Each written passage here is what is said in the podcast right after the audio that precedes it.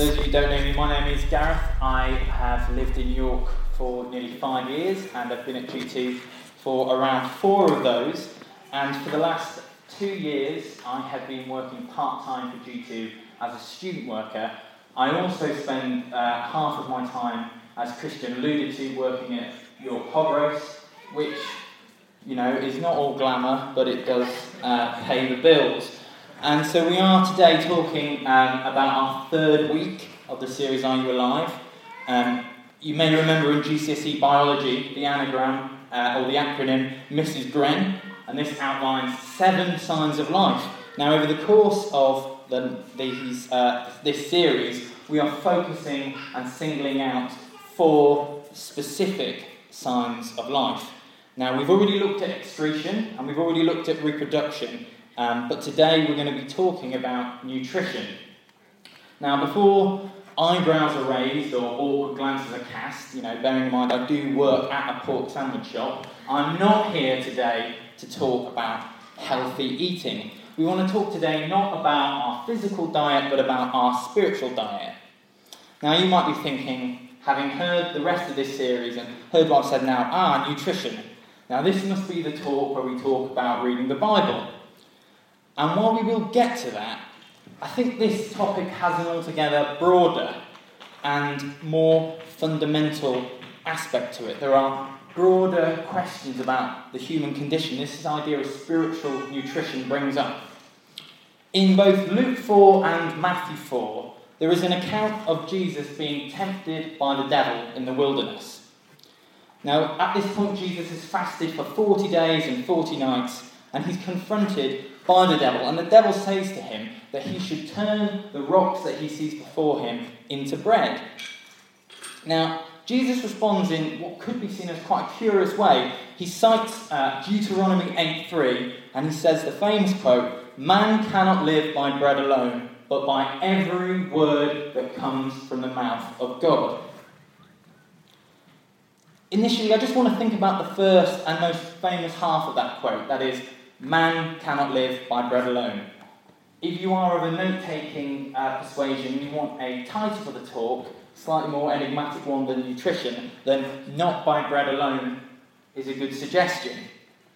Now, what does this mean? What is Jesus saying when he chooses this quote? Now, firstly, I don't think he means that human hunger or physical sustenance is irrelevant or unimportant that we should not be concerned about that either for ourselves or for others.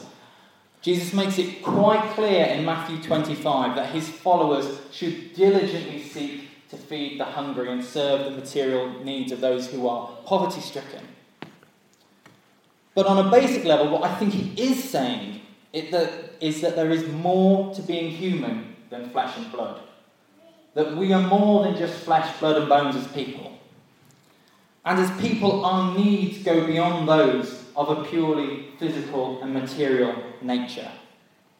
So, as I pondered this idea, this idea of spiritual hunger and spiritual needs, I was reminded of a story shared by an artist and speaker, Charlie Mackesy. Now, before he became a Christian, he found himself on an art trip in South Africa. And whilst he was there, he encountered this village, the inhabitants of which were pretty poor but many of the inhabitants were also Christians, and he found this curious. A staunch atheist at the time, he found it baffling that there were these people who were going hungry, and yet they were there trusting and relying on God.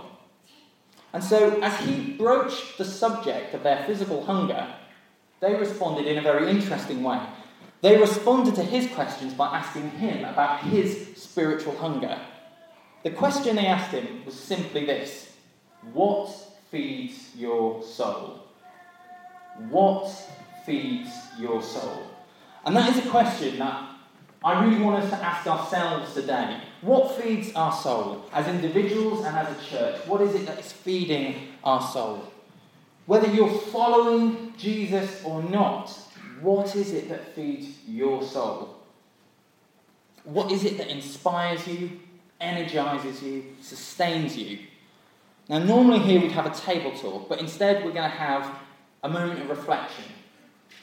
And we're going to think about this question this intentionally deep and loaded question for just a couple of moments.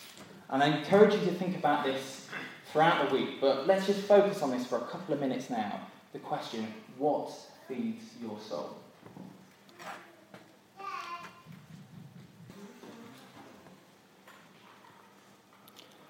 So I was asking myself this very same question, this question of what feeds my soul. And so, like any good digital native, I decided that there was only one place to search for the answer, and that was Google. Now, one thing I encountered was an article from the Huffington Post encountered 25 ways to feed your soul.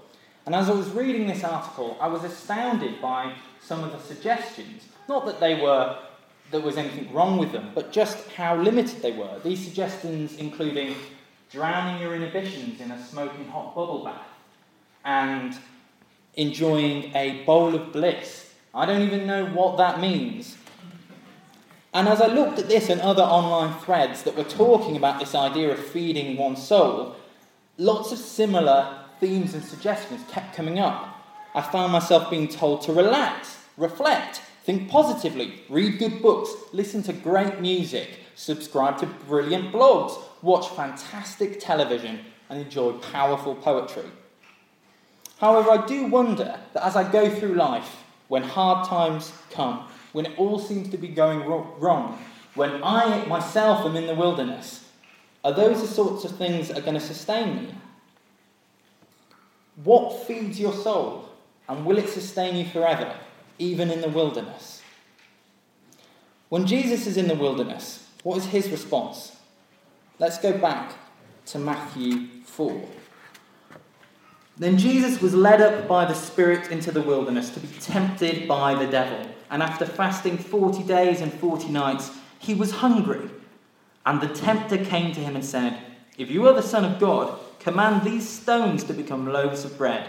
But he answered, It is written, Man shall not live by bread alone, but by every word that comes from the mouth of God.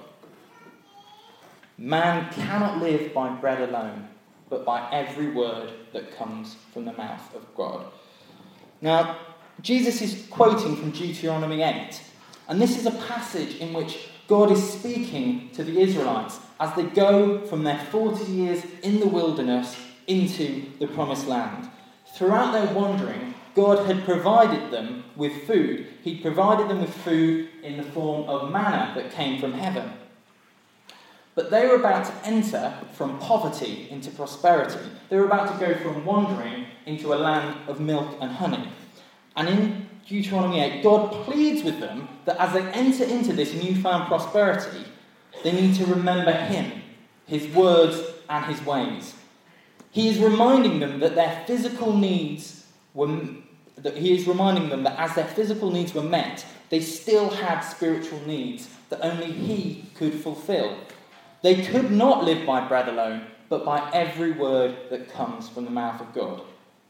Now, when I think about this story, I can't help but wonder if that has certain parallels with, with ours, that it has certain parallels with the Western church and the Western world.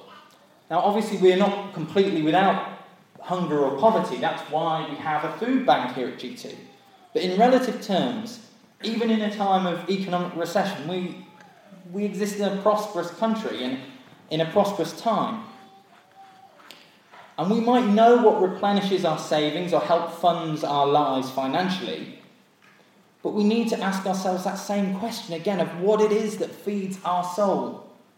In Deuteronomy 8 and in Jesus' reference, we learn that we are more than flesh and blood. Our needs be go beyond that of the material. We need to rely on every word that comes from the mouth of God. But what does it mean? What does it mean to live off every word that comes from the mouth of God? Now, you might be thinking, ah, now this is the bit where he tells us we need to read the Bible more. And yet, still not yet, because I think there is a more basic, fundamental spiritual need that we need to think of first. Indeed, when we think about the Word of God, first and foremost, we need to think about Jesus himself. Jesus, in his person and in his nature, is the Word of God. Referring to Jesus in John 1 1, Uh, John says, In the beginning was the Word, and the Word was with God, and the Word was God. Now, the Greek phrase which we translate, which we translate here as word is logos, and this means that which is said, thought, or reasoned, and it can also mean story or narrative. And it's a source word for logic. It's a source, it's a Greek source for the word logic. This is the clearest and most profound way in which God has spoken through Jesus, through who he is. He is the Word, he is a revelation of God. This idea is further explored in Hebrews 1 to 2. In Hebrews 1 1 to 2. Long ago, at many times and in many ways, God spoke to our fathers by the prophets, but in these last days he has spoken to us by his Son, whom he appointed the heir of all things. God has spoken through prophets, at times he's spoken through apostles, there's an account in the Old Testament in which he even speaks through a donkey. But in the most profound and true way ever, God spoke through the person of Jesus. And if we want to address our spiritual hunger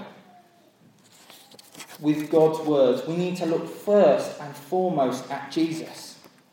And Jesus himself speaks to this, perhaps most famously in John 6. Now, I'd love to go through the passage in detail, but we don't quite have time. But I'd like to particularly pick out a few verses along the way. So, in John 6, starting in verse 27, do not labour for the food that perishes, but for the food that endures to eternal life, which the Son of Man will give to you. For on him God the Father has set his seal. And then in John in 6:35 it says, "I am the bread of life. Whoever comes to me shall not hunger, and whoever believes in me shall never thirst." Now, again, I don't think Jesus here is dismissing physical needs. If you look back earlier in John 6, you find the account of, of Jesus feeding the 5,000, of him, of, of him um, reaching out and feeding people in a physical sense. But Jesus here is speaking again to our spiritual hunger. And he is speaking not only to the fact that our needs and our hunger goes beyond flesh and blood, he's talking about our needs being eternal and not just temporary. The promise is that Jesus sustains us for eternal life in verse 27. And moreover, the promise is that we will no longer spiritually hunger or thirst again in 35. And this reminds us again of a similar account in John 4, in which Jesus says to the woman in the well, Those who drink my water will never thirst again. When we're talking about spiritual hunger, we're talking about something eternal. When we're talking about Jesus satisfying our spiritual hunger, we're talking about an all powerful, all satisfying God who has come down in the form of Jesus to meet us where we're at, to satisfy the spiritual hunger that I believe we all have. And we're talking about Jesus coming to sustain us for eternal life. So it's not just the food that perishes, it's not just the material needs that reach us in this exact moment. When Jesus talks about being the bread of life, he's talking about sustaining our need, our spiritual need, in an eternal sense. He's talking about satisfying us in such a sense that we will have eternal life. And I find myself wondering if I find myself standing before God at the end of the world and He Himself looks at me and He asks me, What is it that sustains you? What is it that feeds your soul? What is it that has fed your soul? What will my answer be? What will I think of? Where will I look to? when I'm standing face to face with God, is this a time that I'm going to quote poetry or hum verses from my favourite songs? Will I refer to blogs that I subscribe to or talk of how much I reflected while enjoying relaxing times? Or will I stand there strengthened and sustained for eternal life because I have believed in Jesus? Now, this all may seem dramatic and grandiose, and for some of you, you may be thinking, that's great, but I've accepted Jesus. And for some of you, you're not there yet.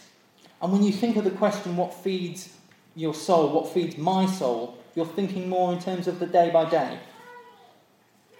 But again, we come back to this idea that we need to rely on every word that comes from the mouth of God. And it is here that we talk about the Bible, the scriptures, the written word of God.